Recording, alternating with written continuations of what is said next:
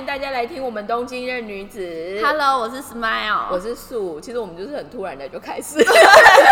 每次都是聊一聊，然后就说好开始。但是我们今天就是比较小夜猫子，比较晚开始。对啊，因为我就是做了一些比不应该做的事情。对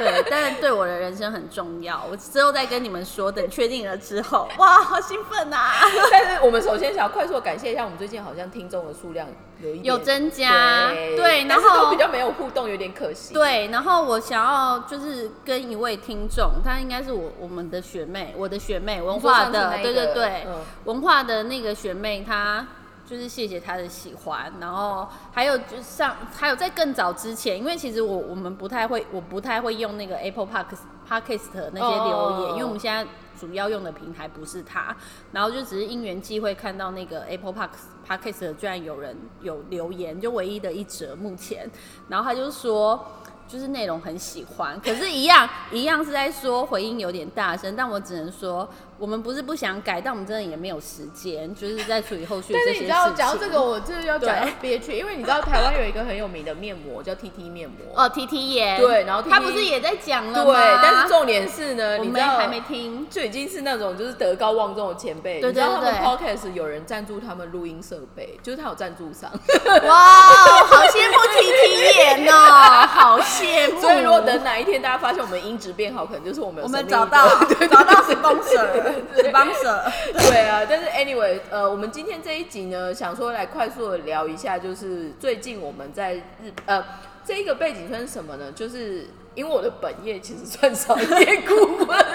然后我们这个礼拜其实刚好我有分享到一个，它算是一个蛮有趣的，专门在研呃研究日本文化现象的一个网站，然后那时候刚好他们在聊电通，哦。然后因为电通应该大家都知道吧？简单快速说明，就是日本就是三大广告公司之一。应该是说呢，广告的这个概念最早最早其实是来自于北美，嗯，然后北美里面就是因为我我我有一度很想要念那个，所以我研究一下像澳美什么之类的。嗯但是结论来说，广告业其实是一个非常特殊的产业。那这一次为什么今天我们特别想聊这个呢？是因为我们刚好中观从电通那时候讨论的一些现象跟。Smile 其实现在就是在新东家看到了很多奇人异事，但是简单来说，它也是属于某一个国家的商业文化的部分。部分所以我们今天就想说，嗯，因为我们上一集讲了比较多儿女私情，所以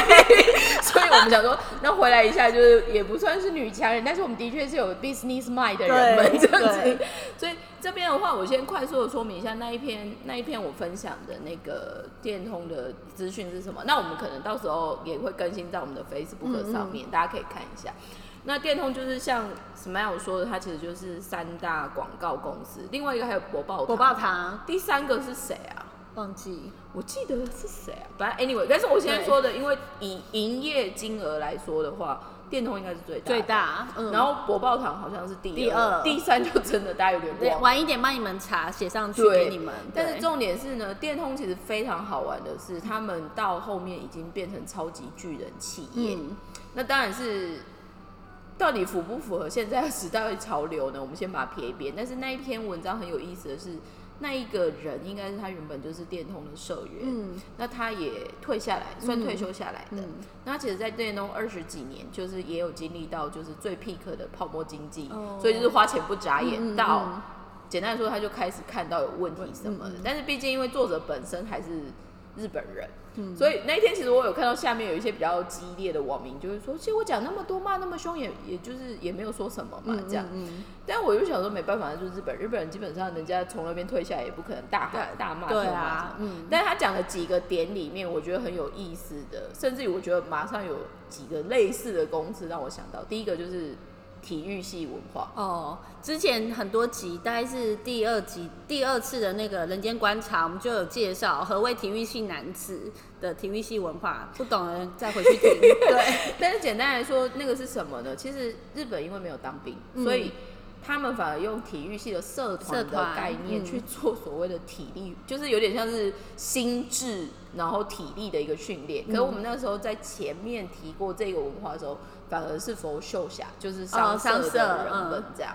那那一电通的那一篇里面就有在讲说体育系有什么好处，简单来说就是好服用耐操，。对，然后又服从。可是他们里面这个的确有很 crazy 的文嗯化，就是说对新进男性社员要全部脱光光在那边不知道干嘛那一种。你说电通吗？Yeah，迎 Oh 新活动。但是这种东西就是一个在迷喵的以及妹跟他们到底要找 super genius 嗯的中间，所以反正广告界很多疯子啦，所以我就嗯先撇一边这样。然后第二，他们在探讨就是说电通，因为现在简单来说，因为他们他们应该在去年还前年正式来到了营业额五兆日币，恐怖。其实这个金额是非常惊人的，对啊因为像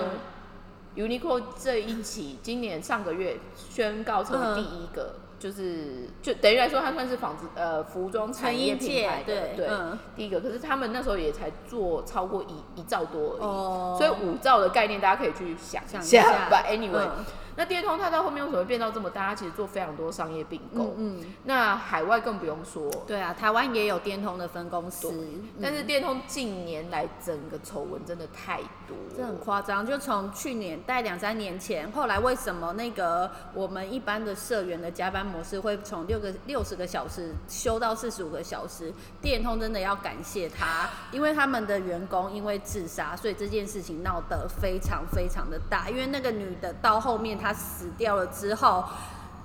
劳动署的人去电通查他的就业那个上班的记录，他一个月是加班一百八十个小时，我真不知道是怎么加的，是直接睡公司吗？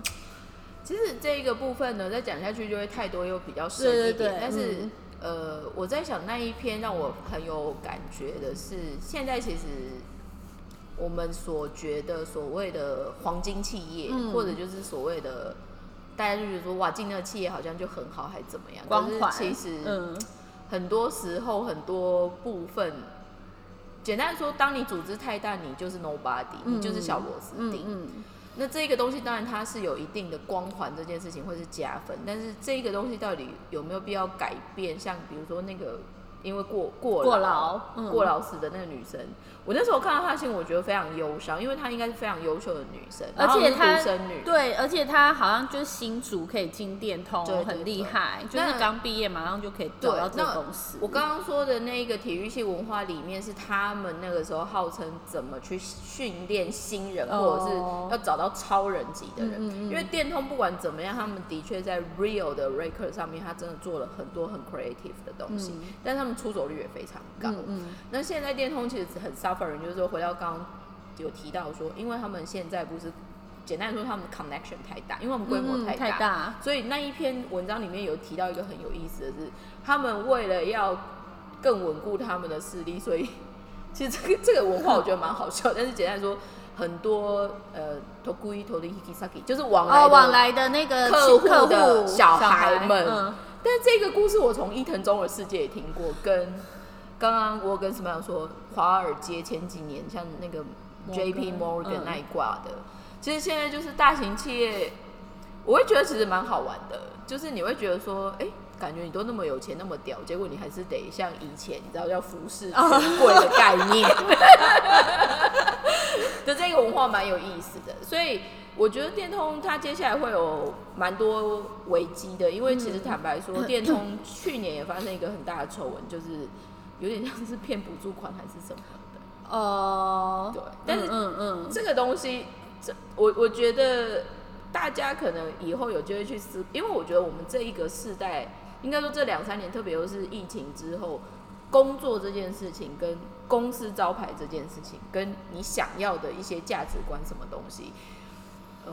比起以前前辈或者是我们父母亲那一辈的活法，的确没有办法造就。就比如说，谁能说你可以进一个公司待三四年到退休还是什么？对啊，或者直接到六十五岁，现在有这种公司吗？我觉得也很少了。对啊，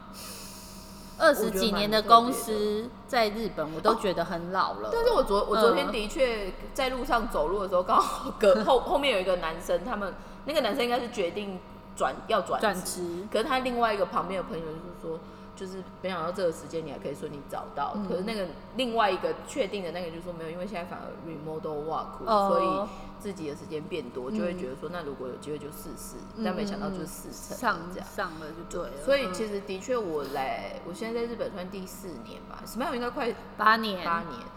至少我来的时候，呃，之之前经济状况更还没有那么辛苦的时候，其实日本的电车还是电视广告非常多转职的广告，广告，嗯，所以简单来说，这个就是主流了啦。嗯嗯，那这个东西其实延伸下来，想要再跟大家进一步分享，就是说，我不知道大家有没有 follow 到，但是其实呢，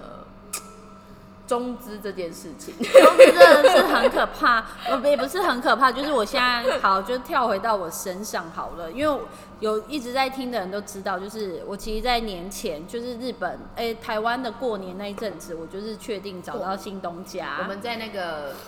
去年的最后一天，对对对对对，然后那时候我已经确定就是找到新东家了，然后我进去了之后，我我他其实就是简单来说就挂羊头卖狗肉，我们的代表取缔役就是社长，他其实是日本人，可是其实最后面有一只看不见的黑手，他是中国人，只是他把他自己弄得很干净，因为他后来他就是听我其他同事说的，他后来跟日本女生结婚，然后他就是也来了二十几年，公司的确是他创的，可是后来他就是可能要在做一些事情，所以公司必须可能就是要真的要用日本人，所以他就是退下来。可是其实所有的决定最后都还是要经过他。然后我觉得很恐怖的是，我先说好的一点，我觉得就是大家应该多少都有耳闻，因为毕竟中国就是十二亿的人口嘛，所以然后他们竞争又很激烈，所以你可能都会知道说，从里面出来的人，可以出来的人，可能要么就是家里蛮有钱的，不然他就是真的是很优秀，不然他没有办法从里面出到别的国家。那相对的日本也是，然后我现在的这间公司，其实我们虽然是日系，就是挂的是日本名字，然后我们的员工也是日本人，就是日本人跟中国人大概五五比五五比，哦对，很多，对。可是很特别是，我们的上面 top 的人，管理阶级的清一色都是中国人，完全没有日本人。日本人就是做比较一般职员的工作，或者是客服的工作，因为毕竟他们是面向日本市场，所以他们一定要找日本人来做客服，因为第一对对，的对做第一线的对应，或者是一些对，就这样子。然后我要说的是，我觉得说好的部分是，我觉得那些可以出来的人都是优秀的人，但先撇除就是家里很有钱的那种，就靠塞钱的这种，这种我们先不要管。我看到的是，我觉得他们很优秀的是，像我的同事哦，我的主管同事，他们才二十五岁、二十六岁，然后我现在做的这个公司，我们是在做一系电商平台。她一个女生，她一个月是一个月哦，她扛三亿日币的营业额，她可以达标，她才二十五岁。这个我其实很有感的是啊，嗯我这个礼拜刚好跟台湾的算商业挂的媒体的朋友，就 private 有刚好嗯有聊这样，然后他就刚好在讲我们这个业界，然后就是讲到刚好第二代、第三代的接班人。然后就是号称就是希望之星这样，哦就后来我就多问了一句说，那大概是什么样的年龄层？嗯他说很年轻，我说所以呢，说说大概三十五岁到四十五，然后我就跟他说，Excuse me，中国 Vogue 现在总编是二十七岁，我跟你说，我要说的是说，这这些人让我觉得很恐怖的是，我三十七岁，但我我觉得他们很厉害，我觉得他们有他们的能力在。二十五岁，他一个月扛三亿，但是我跟你说，这其实说穿了就是。我觉得嗯。现在多数，至少台湾我看到的，嗯。台湾其实现在最大的问题有两个，一个就是低薪，对，第二个就是长辈太多。哦，I'm serious。嗯，那刚刚我们刚刚举的例子，因为我自己算偏传统产业嘛，所以的确你要有一定的经验嗯值之后再起来会比较 appropriate。可是说穿了，现在如果你考虑到，因为你又算是做就是电子电商商，务，对对对，对，那这个用代一点是笑脸难对看到，所以这个东西其实我们觉得就是很有趣的切的点啊。所以竞争力这个部分，我竞争力超强，对，不得不否认，当你有很大的分母精心嗯挑选出来的人，一定会人才比率很高。反正就是他们很恐怖，然后真的就是套一句我日文家教说的话，他就说十二亿人口不出头的话，他就没有生存的空间，所以他一定要想办法找到自己的生存能力。然后这是第一个我看到的，然后再就是说。这是他们的工作能力，然后再来就是，我觉得日文能力也都超级无敌强，虽然是有口音啦，这是改不了的事情。可是他们的日文能力真的是完全无敌强，是可以直接跟日本人对答如流，比日本比我觉得是比蛮多就是台湾的留学生都还厉害。好、哦，对，我觉得这个部分我其实想要特别嗯分享，就是中资这件、这个部分的呃一个切入点。嗯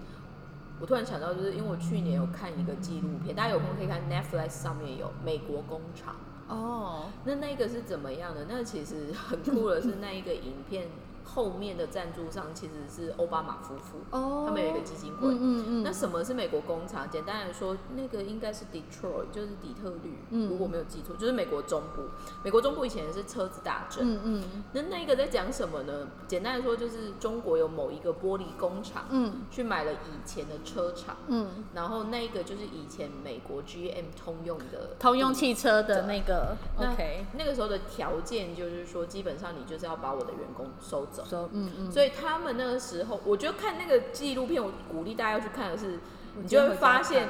他们会用 A 的 picture 给你，就是他会给你嗯 A 蓝图，但是结论来说，你就会发现完全不一样。不一样。好，这是接下来要说的事情，就是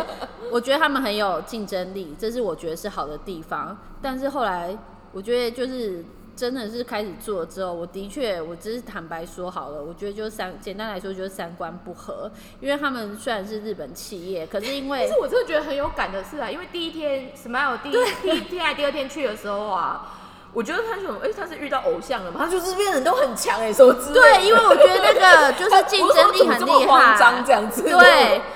对，所以就是在他前面的那个好的部分是的确有让人家很 respect 对但是后面呢，三观怎么样？后面三观就是说，他们的经营模式虽然是日系企业，可是完全就是走就是 China style。我简单来举个几个简单的例子。第一个简单的例子就是说，在日本企业的话，完全不可能去自解雇别人。可是我们这个公司，我们虽然是挂挂日系，可是我们后面就是所有的模式都是 China style，所以我们公司有解雇制度，而且是隔天立刻叫你不要来的那一种哦，完全没有给你就是什么考虑的空间，或者是什么就是一些按法律规定的那个原则来走。我实际经历到的是，因为我跟我的主管们还不错，然后所以有时候我们会一起去吃饭，然后在吃饭的时候呢，因为他们可能也没有把我当外人，所以他然后他就直接讲，就直接他们就在讨论一些公司里面谁对谁 OK 谁不 OK，那个谁谁谁还可以嘛，谁谁谁不可以嘛，怎么样，学习的状况怎么样，是针对试用期的人们。那些员工，然后我那时候才刚进去，可能不到一个礼拜吧，我就被我就就一起去吃饭的时候，刚好其中有一个女主管，就是我说扛三亿的那个女生，她手下就带了很多新的那个电商，因为我们就是要打电商，所以她手下有很多就是刚毕业的在日本留学的中国人，然后她就带了其中几个，其中有一位叫做 B 小姐，好了，她就问。我的最高主管就问那个三亿的女女主管说：“那个 B 小姐啊，就是最近还好吗？”然后我同我的三亿主管就说：“她今天又做了一个错事了。”然后我我的最上面那主管就说：“那还要用她吗？”然后三亿主管就说：“可是我们现在缺人呐、然后就那三亿的最高主管就说。那那你的解决方案是什么？我要知道你的解决方案，因为总不能让他一直错下去嘛，整天一直在补他的洞就好了。然后他就说，没有我的解决方案，就是想说再给他两次机会，就总共给三次。然后就我最大主管就说什么？你还给到三次？对，然后他，然后就那个女的三亿主管就说没办法，因为我们现在真的很缺人，所以我只能就是再给他三亿看看，再给他三次看看，因为毕竟他也不是说马上就马上就对对对，马马上就是就是也没有到超级无敌不行的，反正 anyway 就是给他给他一个机会给他机会，对。然后后来就这女的就留下来了，可是又另外遇到一个新来的，然后他们就直接也是问问说这女的可不可以，然后后来就发现她真的不行，然后我的最高的主管就直接说一句很经典的话，他就说他说没有贡献就算了，还一直出乱子，说整天帮他擦他擦他出了乱子就好了，然后后来就这女的真的是那个礼拜就再也没看过他了，所以第一个。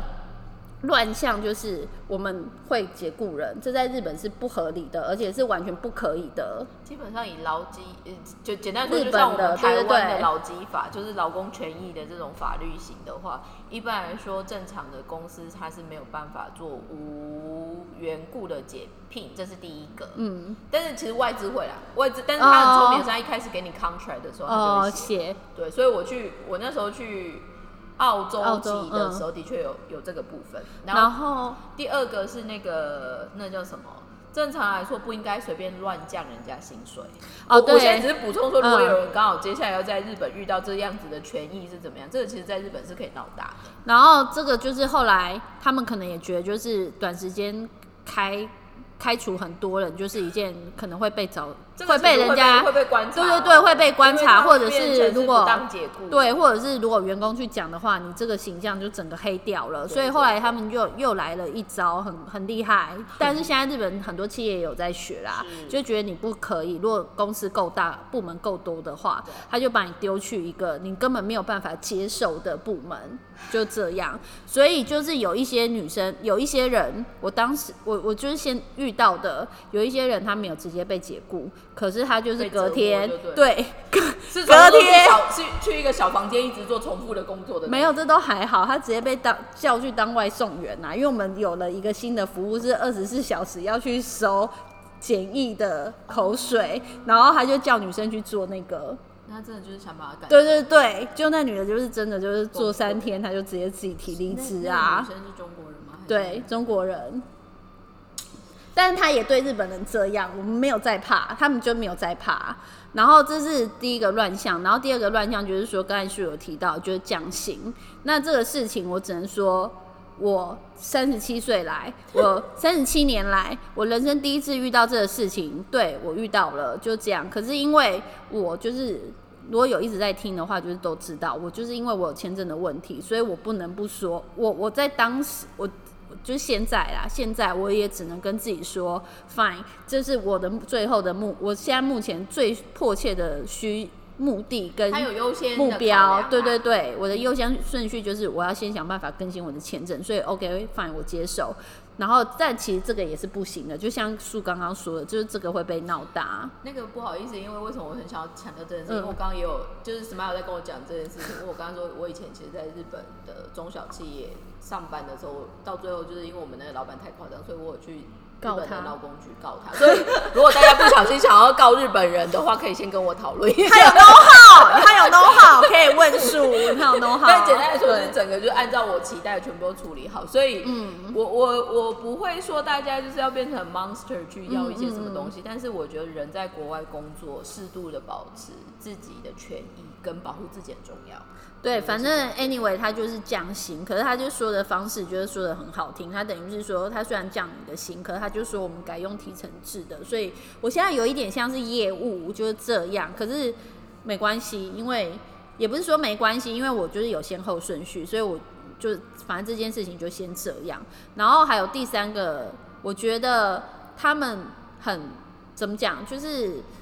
呃，很土豪式的经营模式好了，这样我们每个礼拜都会开一次，就是电商的会议，因为我们公司除了有自己的自营电商之外，我们也有就是大品牌，大就是雅虎、乐天什么的，亚马逊，我们都有自己的店铺，对对对，我们都有，所以每个人都有一个负责的担当。然后我们开会的时候呢，我们月初的时候，我们就是会被叫去，然后每个人都有自己的 KPI。我虽然现在是在负责广告的操作，可是我的我一样有 KPI，譬如说我的会员数要增加多少，这就是我的 KPI，或者是我的这个服务，我下了广告之后，它每天有没有达到五百个人的预约人数，这也是我的 KPI。可是如果是电商的 KPI，它就是更明确，就是你这个月就三千，你这个月五千，那个谁一亿。然后我觉得很恐怖的是，我觉得比较夸张的是。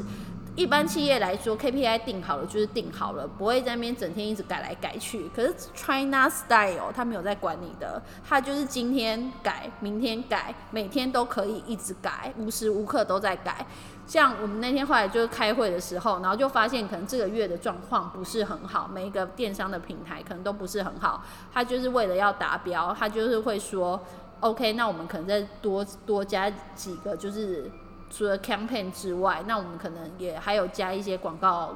就是要去 push。对对对，push push 那些 push 提升营业额，对对对。然后我觉得很很夸张是。他就说：“哎，那我们就加了这些事情，然后广告也出了这些力，然后就又再转回到电商的那些人的身上，就说那那个谁谁谁，那我们现在有多这个事情了。原本是这个礼拜的目标是五百，那你应该加个五百没问题吧？然后他没达成呢，他是为了要 push 先达成，他才来做这个，然后他再加对对对对对。”就是很恐，对，这就是 China style。然后他就，然后那个也是，就是说，那做了这档活动之后，你这边应该可以再多个一千万，没问题吧？我觉得很，我觉得很，就是三观大开，是哇塞，真的就是像在菜市场买菜一样，就是那种乱，就是话给啊。我觉得，其实因为我们这一集最先最先，我们其实想要谈的一个东西，有点像是商业。商业模式或者是一个所谓企业文化这件事情，那只是我们刚好先以国别的前提来说明这些事情。那中资的这一个东西，我觉得很有意思的是，因为我同时好像也是这个礼拜在看台湾，应该是远见还是天下，然后有一个读者有点像是在投书，在说他好像是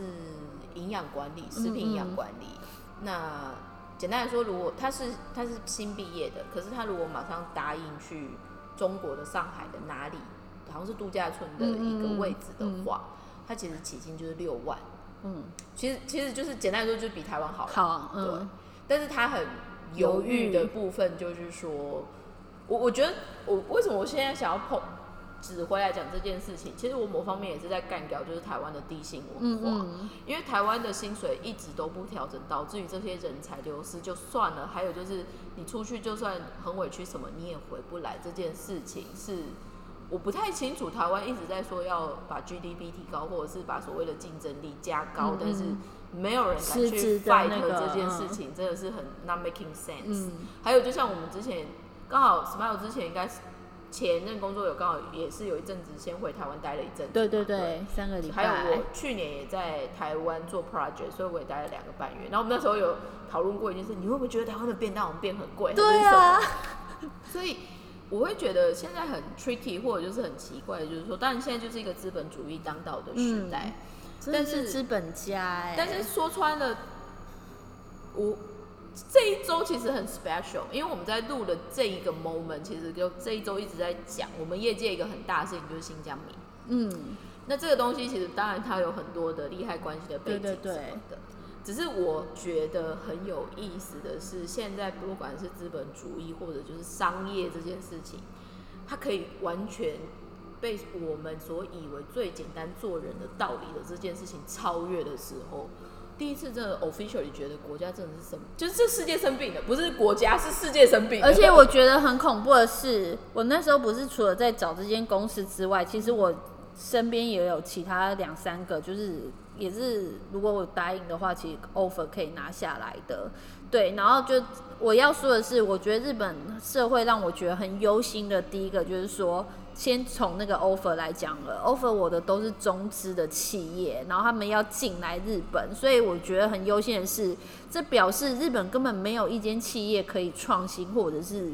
怎么样，不然怎么中资一直进来？但是你知道，他们其实是我我只能说，他们某方面是国家很有心的在扶持做这样的事情，因为举例来说。以我们产业最出名的故事就是 Made in Italy。你现在如果走进 Made in Italy，它可能最后的 M by 甚至是 Chloe 或 Prada，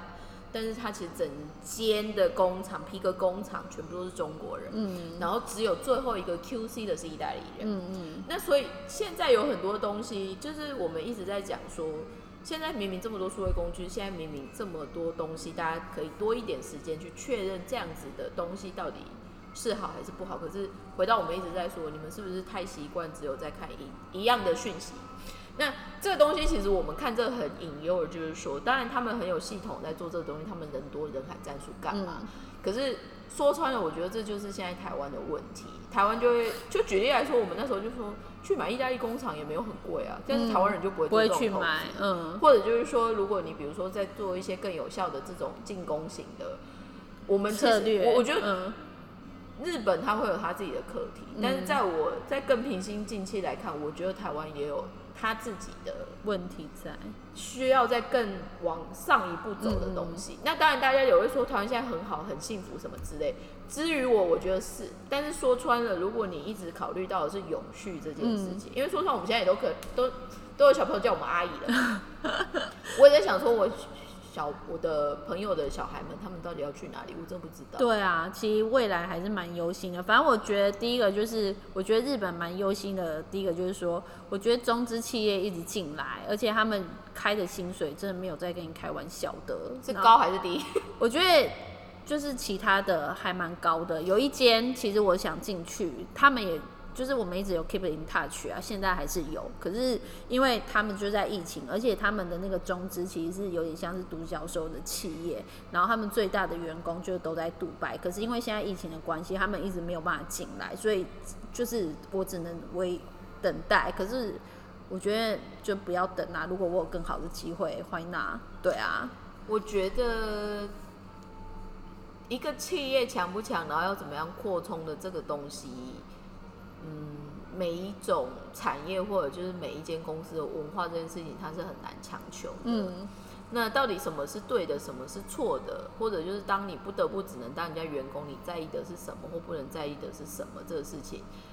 反而是我觉得，随着年纪真的越来越大，但是 always 都会觉得，哦，世界上真是无奇不有的这个。对。然后这个是第一个我觉得很忧心的点，然后第二个我觉得忧心的点就是我刚才有提到，我们公司是自己的，我们是制造商，然后我们觉得为什么公司会突然觉得发赚这么多的钱，然后养这么多的人，是因为其实有一点对，是因为疫情。其实我讲难听一点，其实就是有一点在赚灾难财。对，因为我们就是因为中国是最新出来的嘛，那他们又是中国人，然后他们就觉得日本就是没有那些抗菌的用品，所以我们是第一间在日本推出所有那些就是消毒消毒水啊，那些所有的抗菌用品。然后因为我们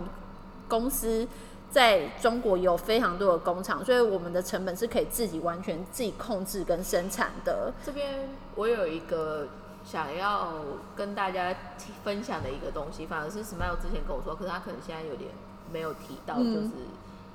这些中资企业在国外的布局的方式，我觉得非常特殊的是，他甚至连供应链都只有中资中国对。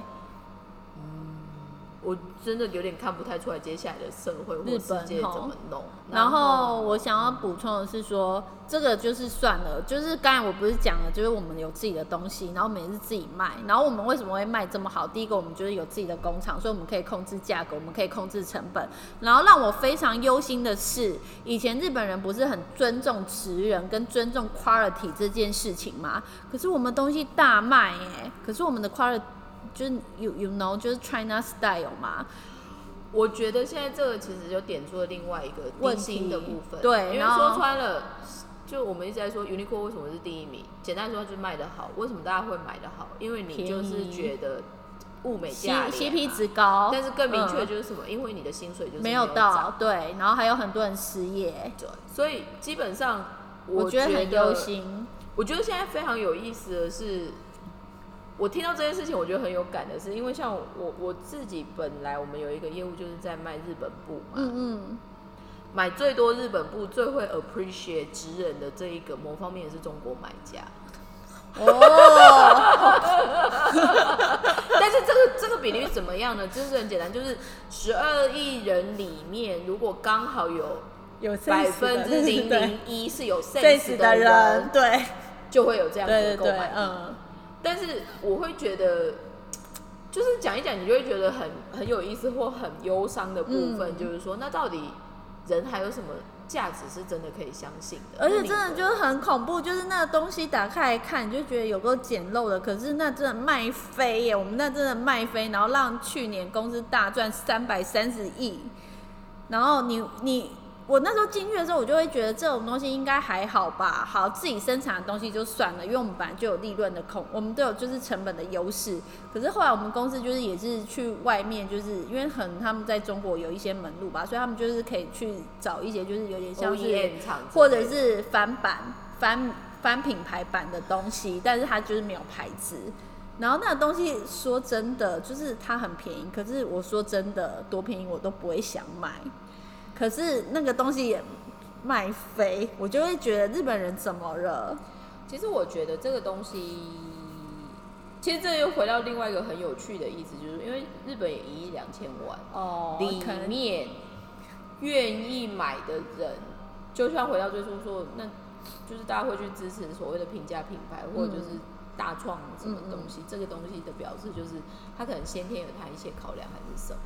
那只是我觉得，因为我们时间第一个我觉得也差不多，嗯但是再来就是说。这一集其实我们想要在分享，或者是想要特别谈论的一个概念，就是说，因为我不太清楚听我们的频道的人他会是什么样的背景，嗯，或者就是你是不是现在刚好也是在日国外本工作，嗯或者是你在国外工作。那坦白说，台湾人的 skill 或者就是一些能力上面的东西，中资企业的这一个优先权是 always 都会在的，因为包括连我都有连那种什么华为还是什么，就问你说要不要你会讲三语什么之类，但我也是摇头。嗯。但是这个东西就回到我刚刚说有有一个小女生说，为了六万我到底要不要去是什么的部分。当然，很多人会因为现实的因素的考量，你有不得不 compromise，、或者是你有不得不选择的可能性。但是至于我，或者是至于我们这个频道，我们其实想要传递的一些讯息或概念，就是说，我觉得每个人都有自己的过法。嗯嗯，但是如果当你不小心真的得去选，好像大家口中或眼中觉得不太好的东西的时候，那希望你会够坚强，或者就是你还有其他的选项，第二个的方案，嗯然后最终把自就是把比较好的那个自己救回来就好了。因为我是觉得说出来这一波，我们也一直在说失业的问题。对啊，那还有就是回到一个最实际的说，嗯日本现在薪水没比较高，对，然然后后再加上听一听，其实日本没 sense 的人好像也有增加。对对，那这个东西它其实就是一直发生，会发生。嗯那至于你，你要怎么保护你自己，跟你自己嗯觉得你的人生要怎么过，嗯，其实说出来就是你自己可以决定的。所以我现在就是，我觉得想办法把自己拉出来，想尽各种方式把自己拉出来，因为真的是，我觉得就是那个三观真的是，我觉得没有办法。然后再不是我，其实我跟同事相处的非常好，因为他们就是觉得。就是可能大家个性也直吧、但是我我必须说，嗯我要很直白的说，我觉得中国有一个非常特别的嗯状况，也不是特别的状况，是什么？我我觉得很多身不由己的事情，但是至于我，比如说我有中国搭档，我中国客对。户，我有中国买家，嗯，在某一些不得不的状况之下，maybe 他们会那个样子，哦。因为他们其实为了要 survive，所以我不会说什么。嗯嗯。但是的确就是也有就是，就举例来说，就像回到我们刚刚说，因为现在就是新疆棉的问题嗯嘛，然后我之前有看到好像不知道是 BBC 还是什么，就是新闻台他们就是有访问嗯街头街人民众，嗯你访问街头民众，他不说他一定会被弄的、啊，对，但是也会觉得有点寂寞，就是说，哎、现在就算是这个世道，有一些我们一直觉得或者是以为正确的价值观，却是这么容易被颠倒。轮上。价值忧沦丧我觉得有点忧伤了，真的有点。我真的觉得很难过哎，因为就觉得为什么就是你们就是一个很注重 quality 的国家，可是你们就是去买这些东西，可是就像刚刚那个诉说的，他就看那 BBC 访问街头路人。其实我前几天因为我就是在研究抖音，我就看了就是抖音的视频，就刚好很因缘际会看到一个，就是他们就在访问。在呃，就直接访问日本人，然后问他们就是对那个 Made in China 跟 Made in Japan 的那个区别，因为现在日本几乎什么东西都是 Made in China 嘛，所以他们就问了，然后日本人就说没有啊，就当然要买 Made in Japan 啊，怎么可能会买 Made in China？Made in Japan 就是一个保证。可是我自己就是我实际在这个公司上班，我自己就经历其中，我就觉得。好吧，这就可能说好听的话，或者是一个梦想吧。就是如果两个可以选择，然后自己又有达到那样子的薪资水平的话，当然他们会去选 Made in Japan 自己国家的东西。可是当生活没有到那个地步的时候，他们真的也是没办法，你就为了要生活，你还是得为了五斗米而折腰，所以最后还是会选择 Made in China。可是我觉得这样子的人真的是越来越多，我觉得很哀伤，尤其是在日本，它其实就是一个循环的状况，一个恶性循环。嗯。那反正我觉得这个是应该说，我觉得从去年开始，大家就有在开玩笑。我应该有有跟大家分享过，如果以占占星学的角度，风的时代，除了这个以外，其实去年有在开始进入了跟应该是第二次世界大战是一样的形象哦，好恐怖哦！所以现在如果大家冷静的思考一下，现在某方面其实就是世界大战。所以才会有这么多特殊的现象发生，然后所谓的财富种子，嗯，所谓的强国的统治，所谓就是资本的思想。反正我觉得现在的这个时代，其实台台湾某方面的确在疫情上面有很幸运的地方，对。那在整个国际，因为这个礼拜又有另外一个新闻，就是说，就是巴巴拿马运河有一啊，对，长龙，长龙，对对对，大排长龙，真的是大排长龙。但是我跟你讲，那个其实危害危也不是危害，但是它真的的确造成，至少我们产业，我们产业现在对于原料、对于运输是非常的 suffering。有有听说这个东西其实会很 real，就是说，那你很明确的，你的东西就是得涨价上去，但是你的薪水就是不高，你又不能涨，嗯，那到底要怎么办？嗯，所以这个东西就是只能说让我们继续看下去。好，那我们今天就是用我的，就是现在还在就是那个身历其中，然后来跟真的是真实分享。被杀掉？没有，应该没有人知道啦，他们没有在在乎我的啦。我就是一根小螺丝钉啊，我谁都不是。对啊，大不了把自己删了。所以大家赶快就是把握，我们可能只上三天，没办法要被追杀。好，我谢谢大家收听我们今天的东京的女子，拜拜拜。